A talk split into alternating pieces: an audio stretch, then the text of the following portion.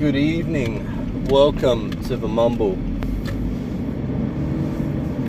So, I don't, I can't, I won't leave the topic of KD and Draymond Green alone. We've sort of looked at some of the legacy issues that have made Kevin Durant's decision to join the Warriors back in 2016 so unique, controversial, uh, difficult to accurately place, and why really Steph Curry at this point has to be ranked ahead of KD in any uh, list of all-time greats of basketball. Um,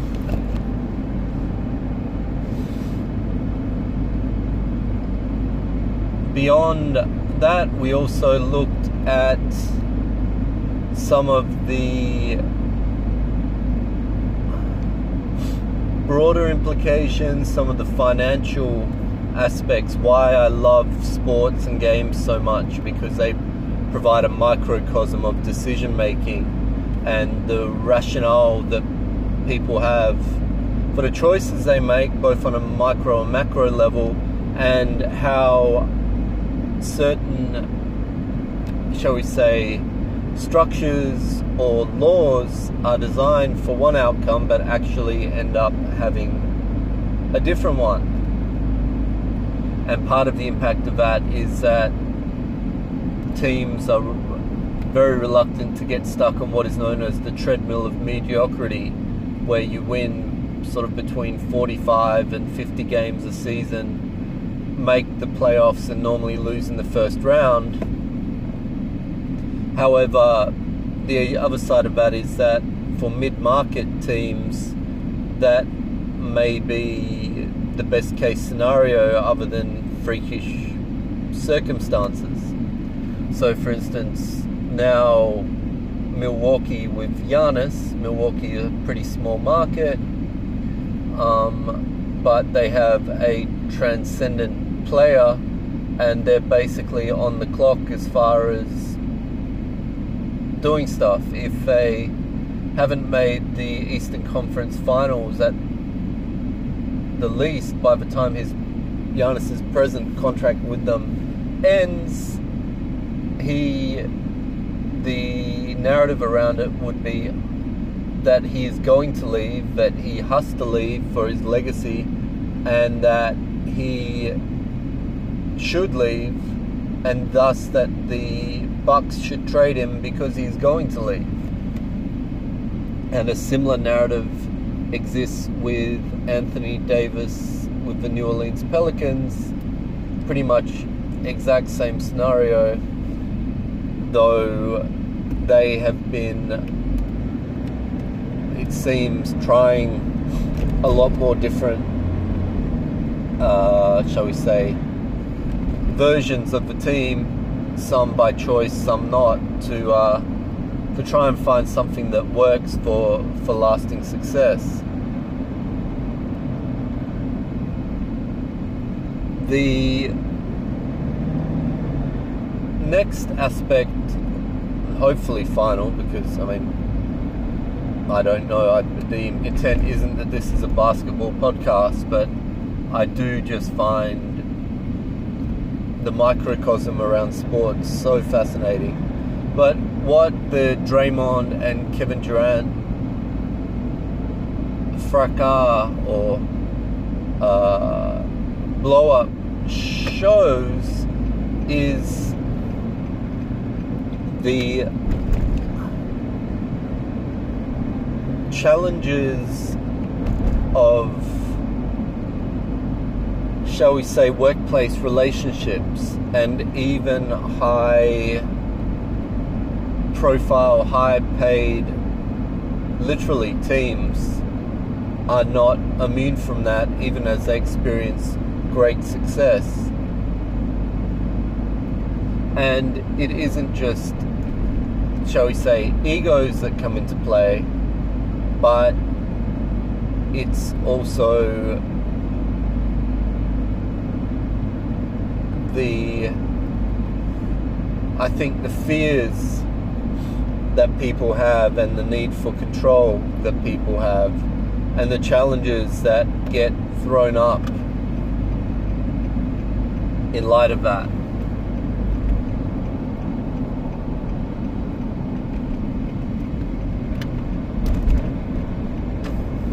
The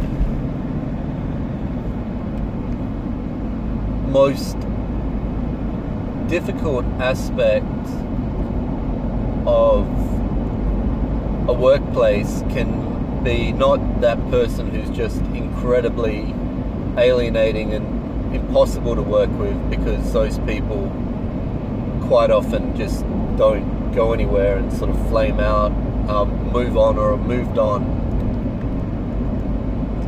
But it's the compromises that are made for success and how that perpetuates over time. And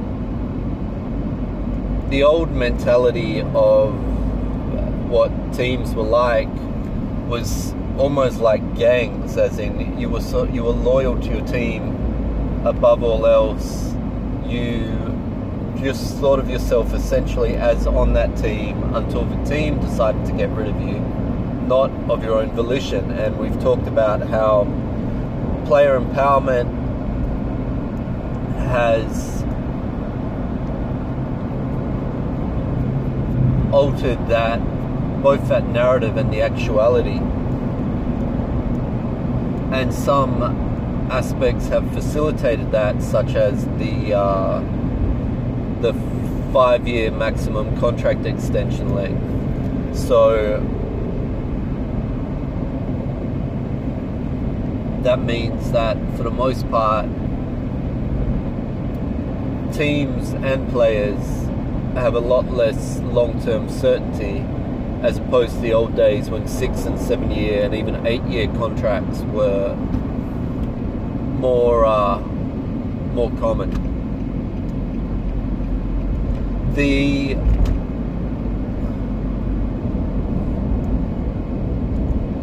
the difficulty that the difficulty that is that arises when you work more in the short term is that ostensibly like working there may, if we think about our friends for instance people we really really like and like hanging out with socially, like spending time with, great to go grab a beer with or have a yarn with, or whatever. We might, I'm sure we can all think of friends where we would not want to work with under any circumstances, just at all. We would not want to work with them. There are others who maybe we could work with if uh, we think if we were the boss or others perhaps we could work for if they were the boss, but not if we were the boss. Um, but oftentimes it is very. We know that even though we like these people very much, working with them every day would be quite difficult. And as highly compensated highly visible, appreciated, and luxuriously accommodated as NBA players are, it is still a workplace and a work environment an ultra competitive environment on a daily basis, but still an environment where you can have the usual workplace difficulties. Someone plays their music too loud. Someone is just so ultra by the book in their focus because that's their method and it just drives you nuts because you prefer a more laid back, spontaneous environment. And vice versa. all the little things that can annoy us or irritate us in the workplace. And then, so you have all of those, and then they're magnified by media attention, cameras, etc. And also by the boost the ego, but also the fears and foibles that come with million dollar contracts being on the line and media and fans sort of debating your legacy and your ability on a daily basis. So you have this incredibly. It's something where it's amazing this sort of stuff doesn't happen more often. Now, one of the first aspects here that is different is that what started as a basketball dispute, which, from my eyes, Draymond was actually in the right of. If you actually look at the video, he's grabbed the rebound with a few seconds left in a tie game and is pushing the ball up the court rapidly with other players running which is what the Warriors style of basketball is. With a don't call a timeout, move the ball up the court, and then try and by the uh, pace make a make a play. And by the time Draymond's lost control of the ball, Kevin Durant's only just getting across the half court line and coming into the frame. And that, but the dispute was that Kevin Durant wanted the ball as soon as Draymond got the rebound, and he was, I guess, going to bring it up and take a shot. But that what was an argument over a basketball play then went in a direction that it never normally does when apparently Draymond brought up Kevin Durant's pending free agency at the end of his season and his lack of public acknowledgements or commitments to staying with the Golden State Warriors. And that is almost unprecedented because the business of basketball is normally separate from the on the court stuff and normally players are quite unified in wanting they're quite they're saying you know for other players to have the opportunity to make their choices and decisions. And I wonder if the fact that Kevin Durant elected to sign a basically a one and one a one uh, essentially a a one year contract with a player option for the following year and that's normally just a guard in case of catastrophic injury where you basically guarantee your salary and then can sort of re-establish your worth, worth as it were. Um, whether he expected KD to sign for the longer term, to sign one of those five-year deals, etc., and move forward from there, or whether he expected him to sign the one-on-one but make a proclamation that he was expecting to stay in Golden State. Um, and of course, with a lot of so in 2000 and the summer of 2000 and following 2015-16 season, the NBA's uh, new television deal kicked in, and the salary, the revenue from that TV deal was significantly greater than previous years and basically the salary cap jumped markedly in a single year by like from like 70 million to 100 million or something like that. Every team in the league had cap space and room to fit a max contract in. And because there are only small number of players worthy of those max contracts, you had players like Kevin Durant signing with the Warriors, uh, a player like Al Horford signing with the Boston Celtics, but then you had a whole bunch of teams with heaps of money, which they spent largely quite badly on four year contracts for a lot of players. and this season is uh, this coming off season is basically one of the is the first season where a lot of those contracts are coming off the books and quite a few teams including large market teams like the Los Angeles Clippers and New York Knicks and New Jersey uh, sorry Brooklyn Nets sorry Brooklyn Nets uh, are, li- are shaping up to have significant salary cap space. So all of these cities have been touted as potential destinations for the likes of Kevin Durant, Kawhi Leonard, Jimmy Butler, Kyrie Irving, depending on whether they want to move to a new destination or whether they choose to stay with their existing teams. But for some reason, Kevin Durant's pending free agency has frustrated and annoyed Draymond Green sufficiently for it to seep into a basketball related discussion where, in fact, he was actually in the right. I think, in regard to the correct play, which was to advance the ball up the court as quickly as possible before the defense could set up and hopefully have an advantage of either an open player or a two on one mismatch or something like that. The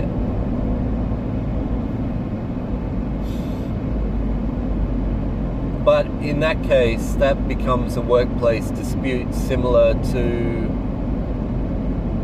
knowing that someone you work with is unhappy with their, say, their pay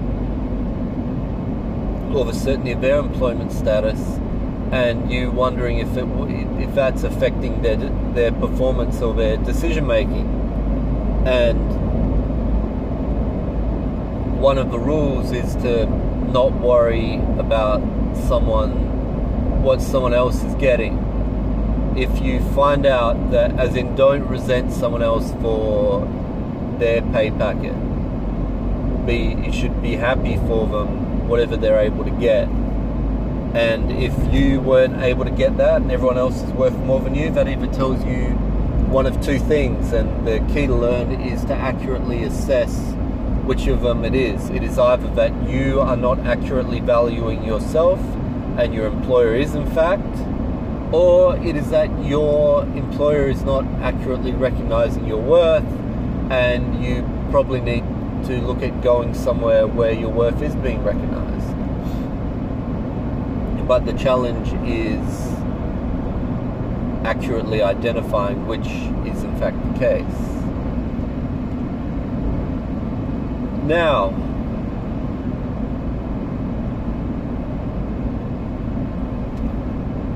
with regard to players, in this case Kevin Durant and Draymond Green, that workplace dynamic is once that is let out, that normally that sort of thing is normally not in a vacuum, as most things aren't. Normally, when an issue bubbles up like this, it is a sign of other resentments and shall we say uh, disputes that maybe have been ignored, papered over, etc. For instance, maybe Kevin Durant doesn't feel like he gets enough respect as a member of the Warriors because they were winning. They'd won a title before he got there. Perhaps Draymond Green feels he doesn't get enough respect for being the uh, the heart and glue. You know, he really is the heart, soul, and fire of the team, and makes a heap of contributions that don't show up on the box score in the statistics. The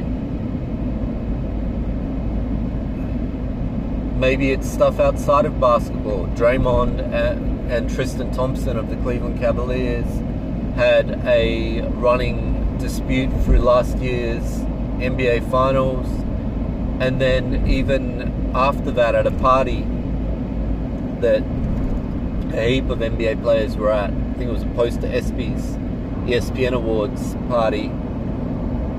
Draymond and Tristan got into a basically got into a fight and LeBron and KD had to run over and break it up. And maybe KD resents Draymond for that sort of stuff and the off the court, off the court stuff. Who knows? But these issues, a blow up like this, can be a really positive thing because it can open things up enough that everything becomes on the table and you can actually talk about what the real underlying issues are if there are some stuff that in fact wouldn't just be resolved that you would never just go hey we need to talk about this because you know that either yourself or the other party would deny that it's an issue.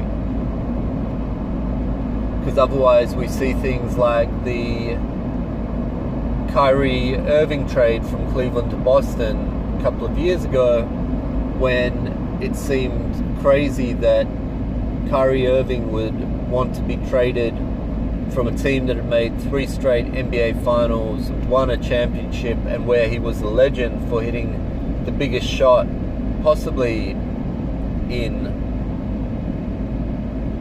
certainly in Cleveland history, possibly in NBA finals history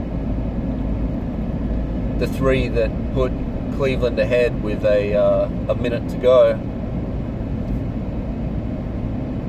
and was in fact playing with the best player in the world in LeBron James. And however, it does seem like players are aware, possibly, of the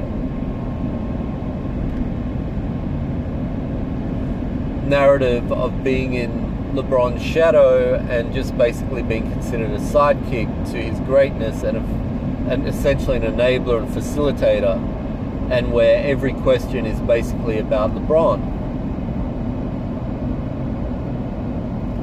Now, a lot of us would think, well, you're getting paid millions of dollars a year, many millions of dollars, and you're winning and you're playing at the highest level of competition. How can you, even though it comes with a price, how can you complain about that?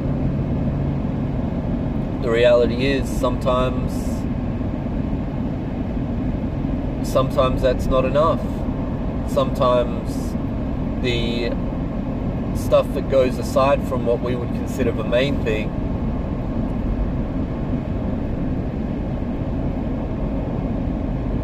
is sufficient to for people to leave a scenario that we see as really ideal. And in a lot of ways, it, I think it was ideal. Kyrie was considered essentially unassailable as a scorer. He was rarely faulted for them losing, but if he played really well, he would get a lot of praise but possibly he really wants to be the main guy and do things his way. Who can say? But those things play in. Those things play in for all of us. People make decisions to leave companies where they've they're earning good salaries by normal human standards to either start their own business or to say work for a charity or something like that because they're looking for fulfillment and meaning, either, or they're looking to accomplish things they don't feel they can accomplish in their current situation. And it can be that way for NBA players as well.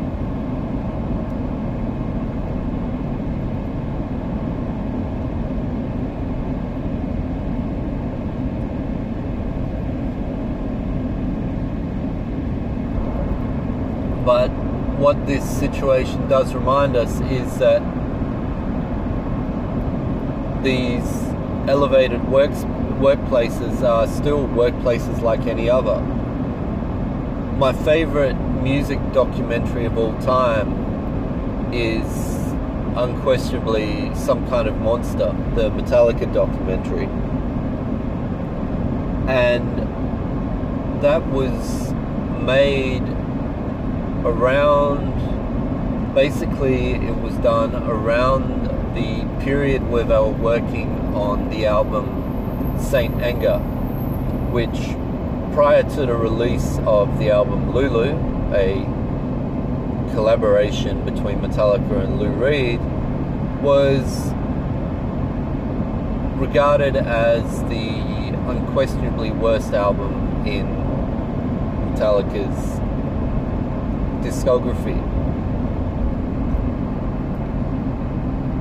This album was so basically what was unique about this was that they really did give an incredible warts and all as access to the filmmakers including the band and their producer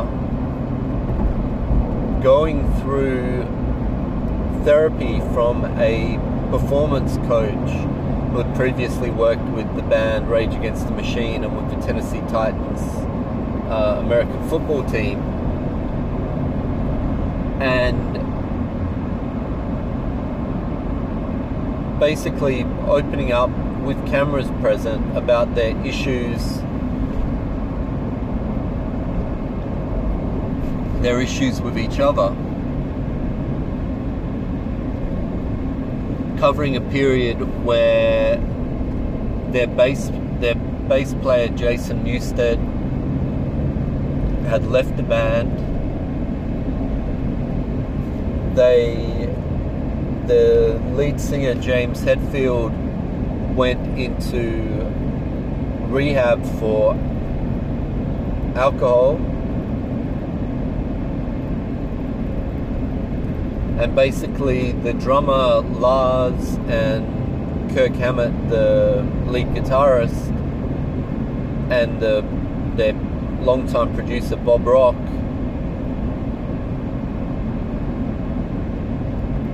much of it was them sort of sitting with the performance coach and trying to figure out what they were doing in light of uh, in light of all this.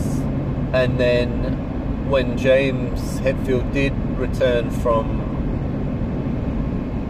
recovery and uh, and and they started working on the album again, the frustrations around the frustrations with each other and around sort of the necessary conditions Hetfield put in place to ensure his sobriety and that he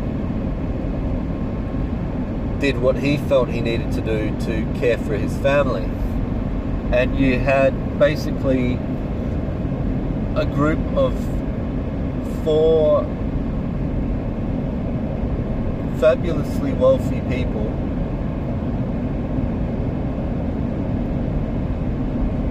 sitting in a room who had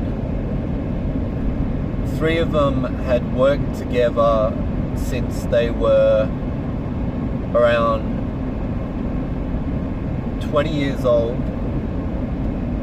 and the other one they had worked with for the previous 10 to 12 years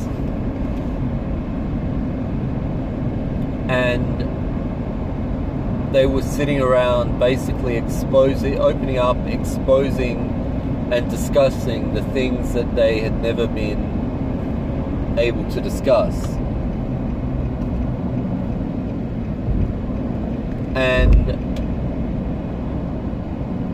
typical of Metallica, even in making their worst their worst album ever. We'll blame Lou Reed for Lulu. They made the best music documentary of all time. But what it exposed was even the sort of band of brothers we can think of as a rock band can have all sort of fractures and frustrations that are underneath it. And the reality there is that there was a uh, sort of moving that there was a sort of uncertainty throughout the project of whether Metallica would actually be able to continue, whether um, whether they would be able to patch up their issues, whether they even wanted to patch up their issues and continue together.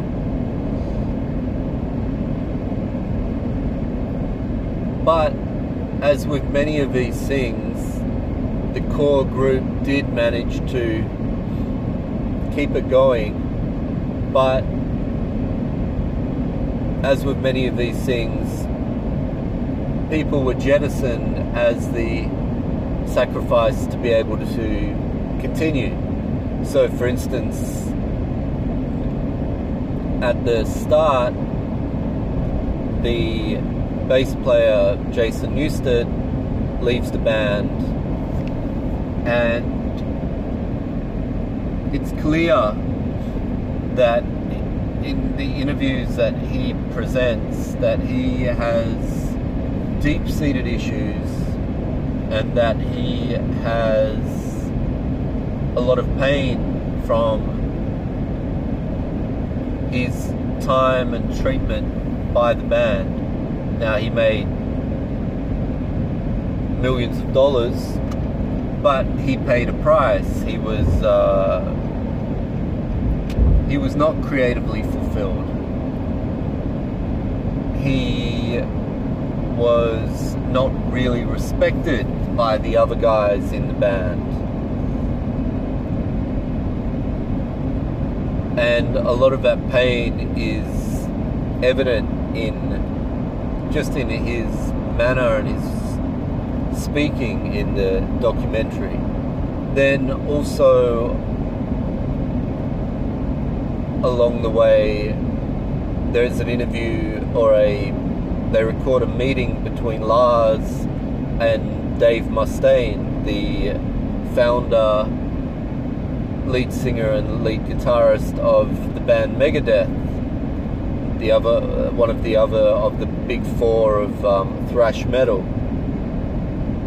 Metallica, Megadeth, Slayer, and Anthrax and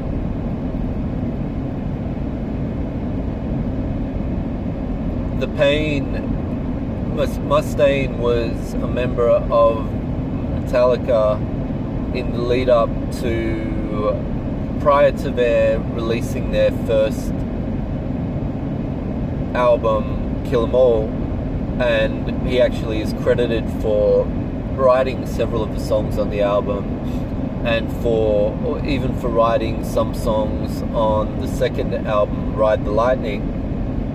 But he was kicked out of Metallica for alcohol abuse and famously sent home on a Greyhound bus from New York to LA and in the meantime, Kirk Hammett was being flown from San Francisco to New York to replace him. And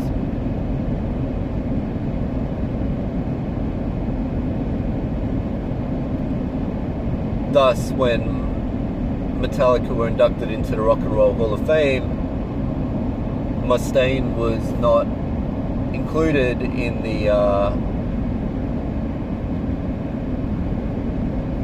the group of uh, band members who were inducted.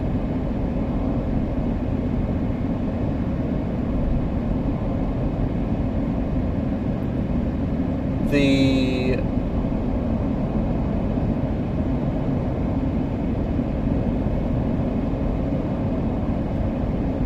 but along the way that was sort of an early casualty to keep that core moving along and functioning as much as you can speculate what it would have been like to have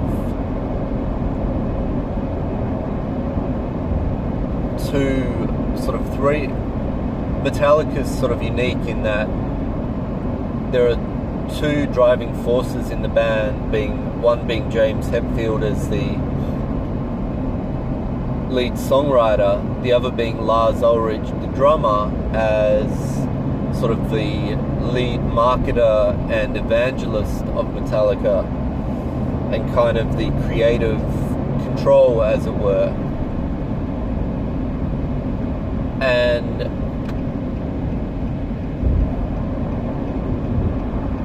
having Dave Mustaine, another famously strong and combustible personality, also in place, may have just made it impossible for Metallica to be anything that they would be, and perhaps Lars in some ways recognized that. The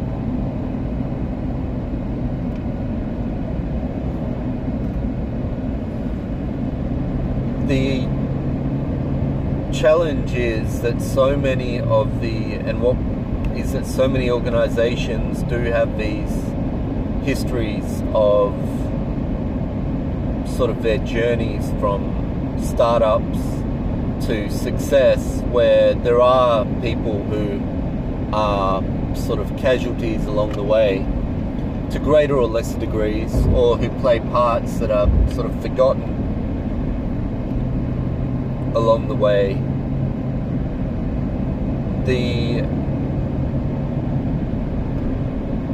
and even Bob Rock who sort of is the is entrenched as Metallica's producer, having produced their last their the Black album, which was their mega worldwide mega hit album, selling something in the range of 30 million copies worldwide, and then their subsequent albums Load, Reload, and St. Anger, and seemingly was almost a band member play, playing the bass on St. Anger actually rather than them trying to find another bass player. Um, which may show actually that they're sort of decision making was somewhat impaired in that rather than trying to focus on dealing with their issues, they were still trying to make an album even though they didn't actually have a full band in place. But even he after the album is released and widely panned and what have you and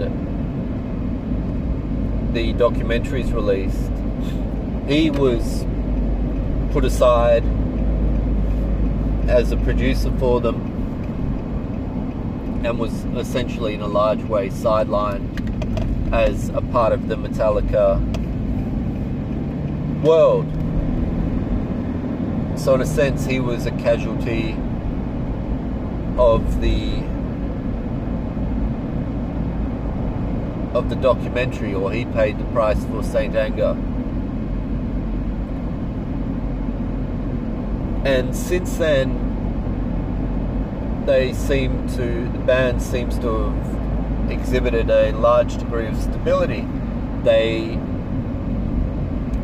the end of the documentary shows them audition having completed the album and Lars's dad famously falling asleep as he's listening to it.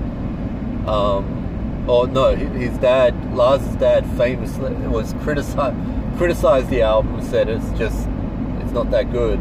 I think it was um, one of their managers from Q Prime Management who was falling asleep during its uh, as he was listening to it. The they audition having released it. They then start auditioning bass players, and what isn't specifically stated is that sort of the guys each kind of had people who they who were sort of their their candidate, the three main guys, uh, Lars, Kirk, and James. And uh, James's guy was the bass player from Corrosion of Conformity, a band he's friends with and has actually played on some of their albums and stuff like that. Um, but it was actually Kirk's guy who they went with Rob Trujillo from uh, formerly from Suicide, I think from Suicidal Tendencies, if I'm remembering correctly, and definitely from Ozzy Osbourne's solo band. And he, it seems, has ended up being a uh, a stabilizing figure in the band, sort of confident in himself and his ability, and also pretty reasonably connected to to the uh, to the fans and sort of not being as fabulously wealthy as the other members, somewhat of a uh, earthing influence upon them in some ways. And then on the next album, they worked with Rick Rubin on Death Magnetic. Um, but again, Rick Rick Rubin is a famous, fabulously wealthy, famously famous figure in music. Uh, sure, happy to work with Metallica, but not needing to work with Metallica. This being around the time that he was working with Linkin Park, ACDC as well, and many others. And then going on to release Lulu and then their recent album Hardwired to Self Destruct, where they, uh, it seems, have promoted their lead engineer to the role of producer.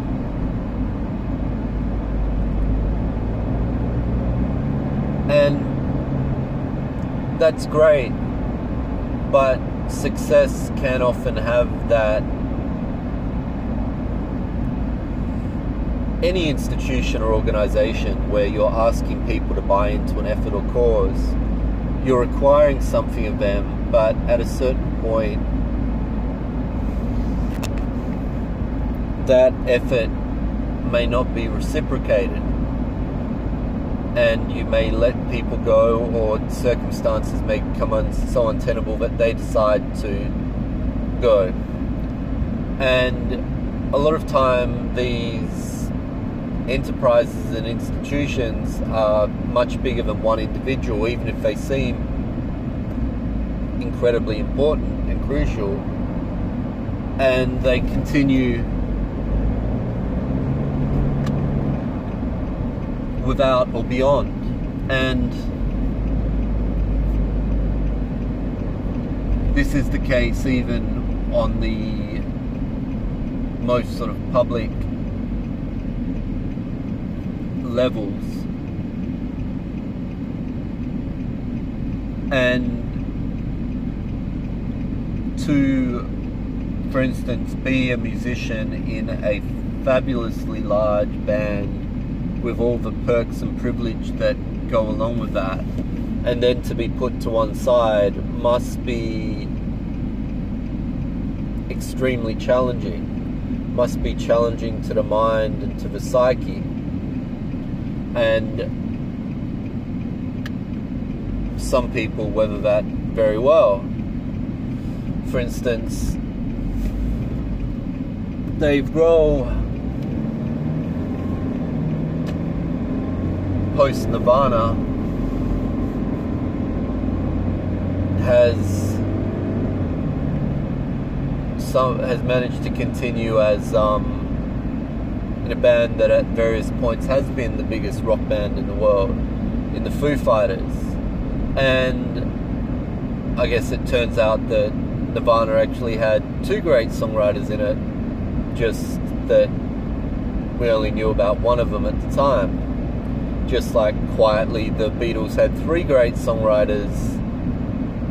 We just never knew about, really knew about George until after the band broke up the then you have people who are sort of tangential to a group and actually go on to have bigger careers, like um, Father John Misty being a drummer on one of the Fleet Foxes albums, but then actually going on to be bigger, in fact, than the uh,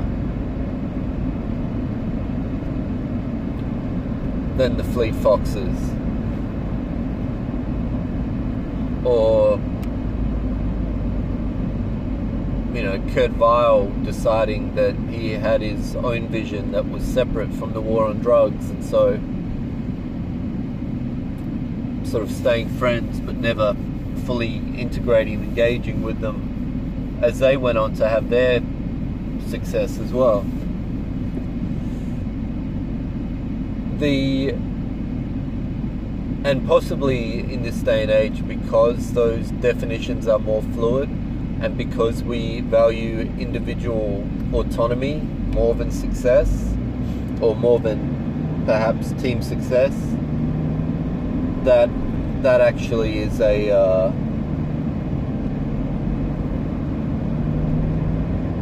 that is something that we're more aware of and cognizant of. Someone making the decision to be personally satisfied is more valuable than putting up with things in order to make great art, as it were, or to make, have great success.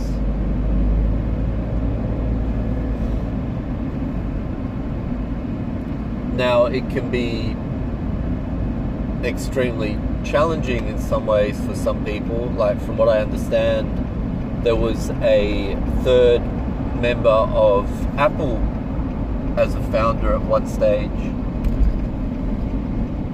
who was bought bought out or wanted out and was bought out very early in the piece for a very small amount of money, which would have equated to billions of dollars today if he stayed with it. Of course, the challenges at that stage are if that person had stayed, what influence or input would they have had that may have disrupted the actual vision between, as it's termed, uh, with the two Steves, Jobs and Wozniak, the the creative visionary in Steve Jobs and the great engineer in Steve Wozniak. And that can be the struggle for instance with the Oklahoma City Thunder taking it back to basketball. They famously traded James Harden as opposed to giving him a four year, $60 million contract extension as opposed to a four year, $52 million contract extension. Thus, trading away a future MVP of the league and possibly leading them leading to Kevin Durant leaving rather than being able to roll out a starting lineup of Westbrook, Harden, KD.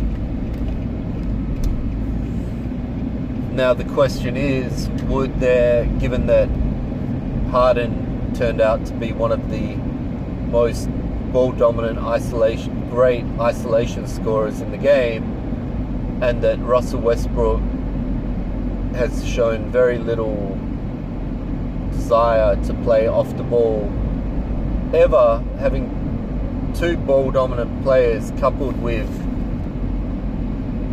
one of the, if not one day considered the greatest scorer, pure scorer in the NBA in Kevin Durant, would that ever have worked? Would there have been enough ball to go around?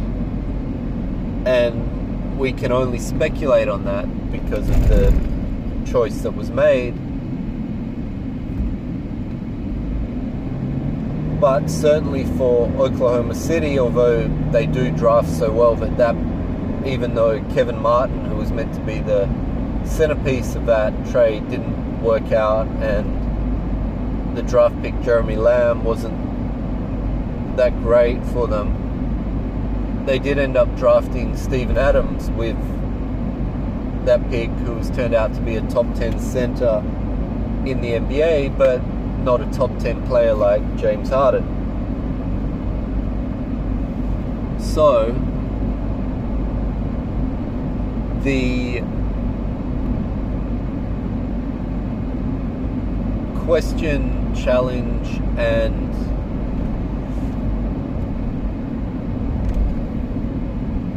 issue becomes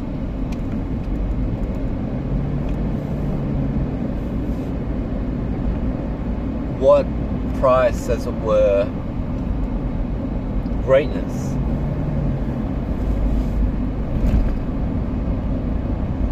The we look at things externally from outside all sorts of situations in people's lives, but really when it comes to individual decisions that we make and choices, whether to leave a job, stay with a job, leave an organization, stay with an organization, buy into a cause, leave a cause, leave a movement, buy into a movement, whatever it may be, a lot of the reasons we make for those decisions are internal to us, and often the stated reasons are not the real reasons. And we can, at times when we're criticized for those decisions, feel like no one understands the circumstances and rationale for making them. And the reality is that people, famous people, public profile people, whether sports, entertainment, music, movies, business, make decisions for all sorts of reasons that are basically the same ones we reasons we make. They're just vastly higher dollar signs involved, but in some senses the stakes are the same. They don't know that things are going to succeed. They may have a nicer cushion to fall on if the decision doesn't work out. All of these basketball players who are making these decisions are falling back onto, you know, $20 million a year pillows, as it were. But even so, there are real human and personal stakes that are involved, and they are very, very challenging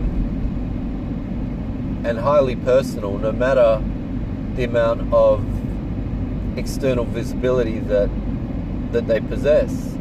So it will be incredibly interesting to see what comes of the Kevin Durant, Draymond Green situation, what that is actually, what that has shown, what that has exposed, what that will result in in the long run.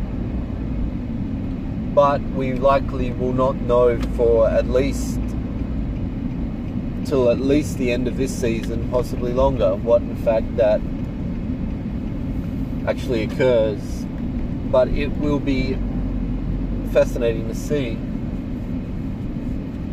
if and when we do.